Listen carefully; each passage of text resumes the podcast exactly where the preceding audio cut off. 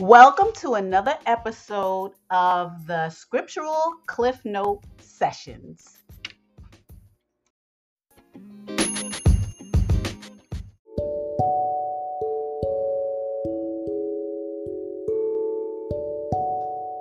Hello, everyone. From time to time, I will be uploading um, really important information to the platform for your spiritual edification. And what I'm going to call these um, little pieces of information, um, I'm going to call them scriptural jewels. So every now and again, I will upload a scriptural jewel from someone who is um, knowledgeable in the scriptures to give you some information for your edification. So enjoy.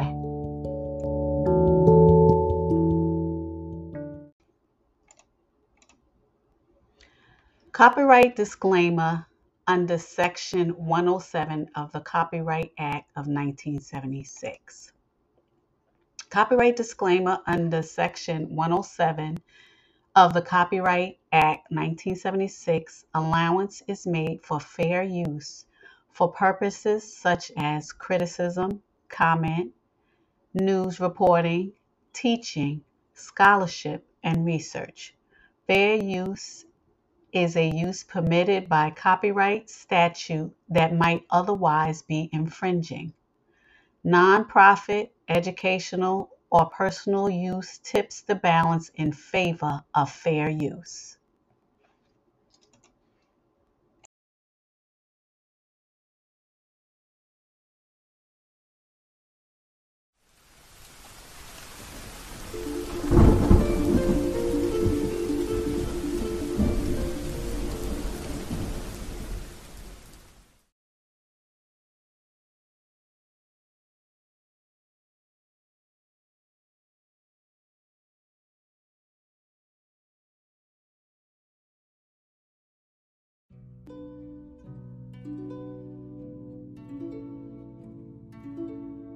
I'll start out by saying that we have touched on this subject in the Covenant Law of Yah Part 8, so please watch that video in full if you haven't already.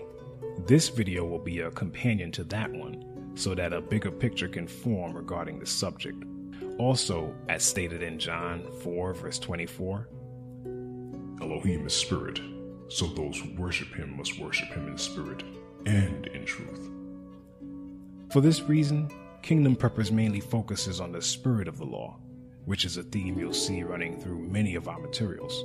This video will act as the first in a loose series that will be served non chronologically.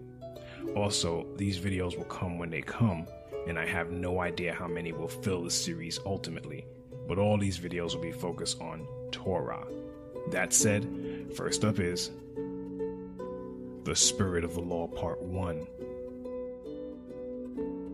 Tithing.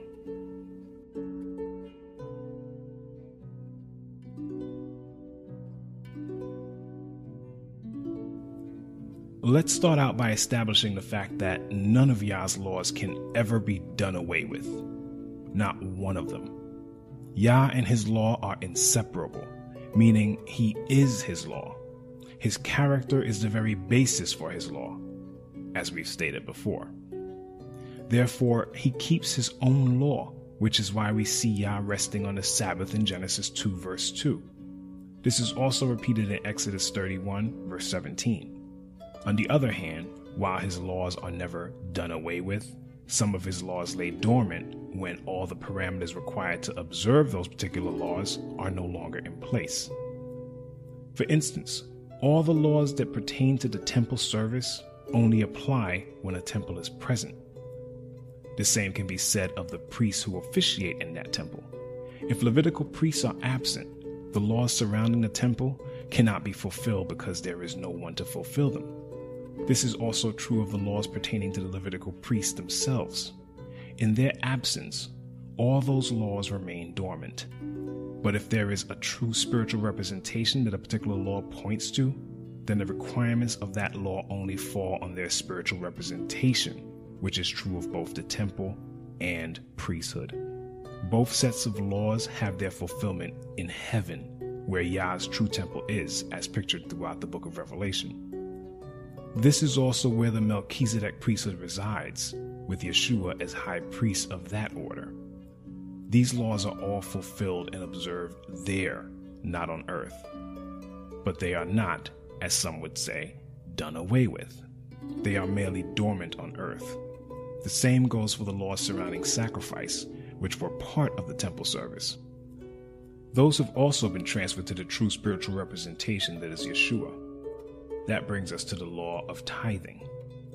As stated in the covenant law of Yah, part 8, tithing always involved that which could be grown or birth, that is, people, livestock, and crops of the field. And this included secondary products that could be produced from these things, such as grain, wine, and oil, etc. Understanding that tithing consisted of things that could be birthed or grown or that are yielded from the earth, and that it was also to support the Levitical priesthood, what argument can be raised to refute these truths? Also, where are the Levites today? And even if they were found, what does that matter when there is no temple present on earth? And the priesthood itself has been transferred to that of Melchizedek, whose high priest is Yahushua. If tithing mainly involved that which could be grown or birthed, or what was yielded from what was grown, why are we still discussing currency, which is not real money? See our documentary, The Economy of Yah, for more on this. In fact, the exception to the tithing law involving money is found in Deuteronomy 14, where the tithe was allowed to be converted into actual money, not currency, due to long journeys to celebrate feasts. There we read, Now when Yah your Elohim blesses you with a good harvest, the place of worship he chooses for his name to be honored might be too far for you to bring the tithe. If so, you may sell the tithe portion of your crops and herds, put the money in a pouch, and go to the place Yah your Elohim has chosen. Now, this makes sense, seeing that traveling with a tithe from your flocks and herds may prove difficult and expensive. It would be far easier to convert that tithe to silver or gold in preparation to buy the replacement representation of your tithe once you arrive at the place of worship. Continuing, we read When you arrive, you may use the money to buy any kind of food you want cattle, sheep, goats, wine, or other alcoholic drink. Then feast there in the presence of Yah your Elohim and celebrate with your household. Once at the place of worship, the money is then used to purchase back your tithe portion, which, in this particular instance, according to the law, was to be used by you, the tithe giver, along with your household, and not just the Levitical priests. But they weren't to be neglected either. A portion of food was to go to them. And do not neglect the Levites in your town, for they will receive no allotment of land among you. Now, are we in the land of promise? And are any visible Levites around? But again, even if they were, we are under the order of Melchizedek now. But besides that, do you see what the tithe converted to money was used to purchase? Food for a household. And the tithe also fed the Levites. That, in a nutshell, was what tithe was mainly for food. That is exactly what Deuteronomy 18, verse 1 says.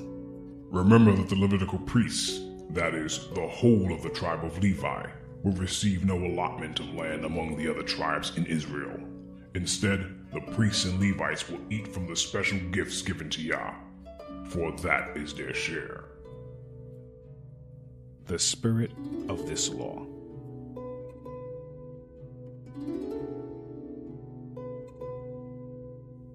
We have to understand that the law is to be lived at its ultimate level, and that is spiritually, not with greater emphasis on the letter, particularly as concerns laws that have since taken on spiritual application, like everything involving the temple, priests, sacrifices, etc. Today, tithing can and should be seen from a spiritual standpoint. But how is it truly represented today? For the answer to that, we have to approach the question using the rule of Isaiah 8, verse 20, piecing together scripture one line at a time, one line at a time, a little here and a little there. According to the full view of redemption and its overall plan, how Yah has structured the system of salvation and how he views those who are to be saved, a primary concept frames everything. Starting in Genesis, the very first man Yah brought forth was given a particular occupation. For Yah Elohim had not sent rain upon the earth, and there was no man to cultivate the ground. Yah Elohim planted a garden toward the east, in Eden, and there he placed a man whom he had formed. Out of the ground, Yah Elohim caused to grow every tree that is pleasing to the sight and good for food. Then Yah Elohim took the man and put him into the Garden of Eden to cultivate it and keep it. Now the man had relations with his wife Eve, and she conceived and gave birth to Cain. Again, she gave birth to his brother Abel. And Abel was a keeper of flocks, but Cain was a tiller of the ground. What do we see here? First, Yah's main concern for his new creation was placing someone over it to cultivate the ground. He himself planted a garden, which shows us one of his occupations. His creation, Adam, begins to cultivate and keep the garden within which he is placed, following in Yah's footsteps. Then his firstborn son, Cain, is taught the very thing he was downloaded with tilling the ground. So, farming is the chief occupation in Yah's eyes. It frames everything. Yeshua's parables of the kingdom and salvation were bursting at the seams with analogies concerned with farming. He told many stories in the form of parables, such as this one. Listen, a farmer went out to plant some seeds. Then Yeshua said, What is the kingdom of Elohim like? How can I illustrate it? It is like a tiny mustard seed that a man planted in a garden. Then Yeshua began teaching them with stories. A man planted a vineyard. And so forth and so on. Remember that Yeshua was the firstborn of Yah, and as with all firstborn sons, they were to learn directly from their fathers, which is why we see Cain adopting the occupation of Adam. Yeshua, being Yah's firstborn, says this For all things that I have heard from my Father, I have made known to you. His father is primarily a farmer, hence Yeshua's many farming parables, for he is a farmer also. But being that the father is the chief farmer, Yeshua himself, as the main component in the overall plan of redemption, is also part of Yah's crop, hence his designation as Yeshua Messiah, the faithful witness, the firstborn of the dead, according to Revelation 1, verse 5. That makes him the wave sheaf, or first fruit from Yah's coming great harvest of resurrected souls, whereas the 144,000 will be the first fruits among the living, as pictured in Revelation 14, verse 4. The farming framework that surrounds the plan of redemption and salvation itself is why we get this definitive language in Revelation 14, verse 15. And another heavenly messenger came out of the temple, crying out with a loud voice to him who sat on the cloud Put in your sickles and reap, for the hour to reap has come, because the harvest of the earth is ripe. The entire earth will be harvested. This is farming language, and the great farmers are Yah and Yeshua. But the beauty of it is, we are the great crop. That is not to say that all of us will be saved, it just means we'll all be harvested. Remember, the field is the world, and the good seed represents the people of the kingdom. The weeds are the people who belong to the evil one. The enemy who planted the weeds among the wheat is the devil. The harvest is the end of the world, and the harvesters are the heavenly messengers. Just as the weeds are sorted out and burned in the fire, so it will be at the end of the world. The Son of Man will send his heavenly messengers, and they will remove from his kingdom everything that causes sin and all who do evil and the heavenly messengers will throw them into the fiery furnace, where there will be weeping and gnashing of teeth. Then the righteous will shine like the sun in their Father's kingdom. Anyone with ears to hear should listen and understand. Now concerning Israel, remember too that the entire nation, that is, all 12 tribes, were to function as a kingdom of priests to the rest of the world. See our scripture study video, A Kingdom of Priests, for more on this. In other words, the Levites filled a role in Israel that Israel was itself to fill in the entire earth, but failed to. That will all be fixed when Yeshua sets up his kingdom and returns the nation of Israel to its rightful position. But only a remnant will form this kingdom. But though the people of Israel are as numerous as the sand of the seashore, only a remnant of them will return. Yah has rightly decided to destroy his people. While the Levites functioned as a kind of tithe to Yah, being a special treasure within a special treasure, in this way, you will set the Levites apart from the rest of the people of Israel, and the Levites will belong to me. The same way the remnant from all 12 tribes will function as Yah's tithe. And remember what tithe was primarily for. It was to do what? Feed people. At the highest spiritual level, the Levites were to feed the people of Israel with the law and with their service. And they were also fed by the law. That is what the food that was set aside as tithe really represented. But the entire nation of Israel was to feed the entire world, which is exactly what will happen during the millennium. Yeshua himself told his disciple Peter to feed my sheep. And he wasn't referring to physical food. But he answered and said, It is written, Man shall not live on bread alone, but on every word that proceeds out of the mouth of Elohim. Meanwhile, the disciples were urging Yeshua, Rabbi, eat something. But Yeshua replied, I have a kind of food you know nothing about. Did someone bring him food while we were gone? The disciples asked each other. Then Yeshua explained, My nourishment comes from doing the will of Elohim, who sent me, and from finishing his work. You know the saying, four months between planting and harvest. But I say, wake up and look around the fields are already ripe for harvest. The harvesters are paid good wages, and the fruit they harvest is people brought to eternal life. What joy awaits both the planter and the harvester alike? You know the saying, one plants and another harvests, and it's true. I sent you to harvest where you didn't plant. Others had already done the work, and now you will get to gather the harvest. This all ties into what is being said here. Essentially, Tithing now involves giving back to Yah of ourselves in the form of talent, abilities, service, time, energy, and whatever He has blessed us with in order to spread His truth and the good news message to the four corners. And since you yourself are now a tithe to Yah, this should come free of charge as dictated by these verses. Ho, everyone who thirsts, come to the waters. And you who have no money, come, buy and eat. Come, buy wine and milk without money and without cost. Why do you spend money for what is not bread, and your wages for what does not satisfy? Listen carefully to me, and eat what is good, and delight yourself in abundance. Incline your ear and come to me. Listen, that you may live, and I will make an everlasting covenant with you according to the faithful mercies shown to David. But Peter said to him, May your silver perish with you, because you thought you could obtain the gift of Elohim with money.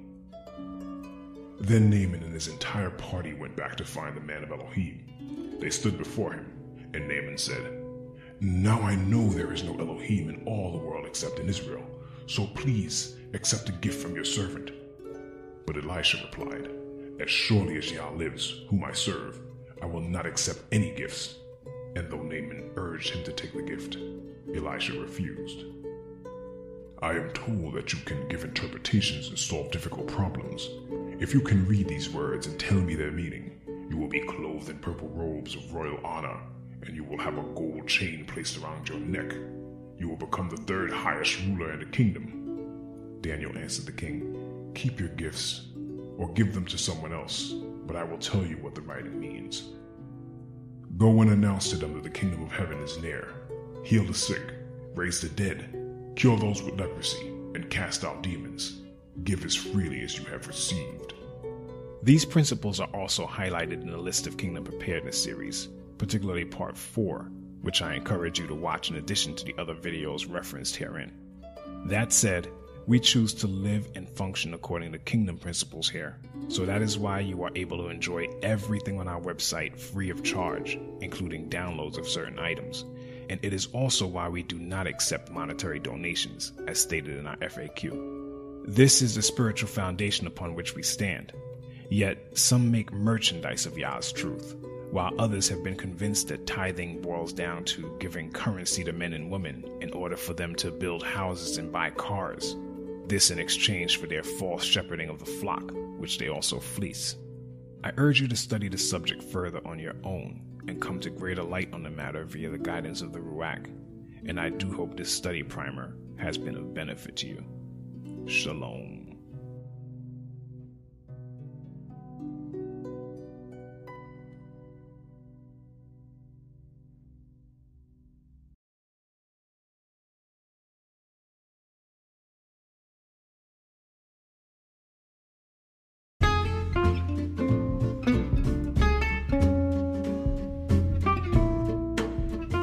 Hi, if you like what you're hearing, please hit the follow button so you can be notified when a new lesson is available. You can also upload a question or take a poll for more of your favorite topics. Thanks for listening.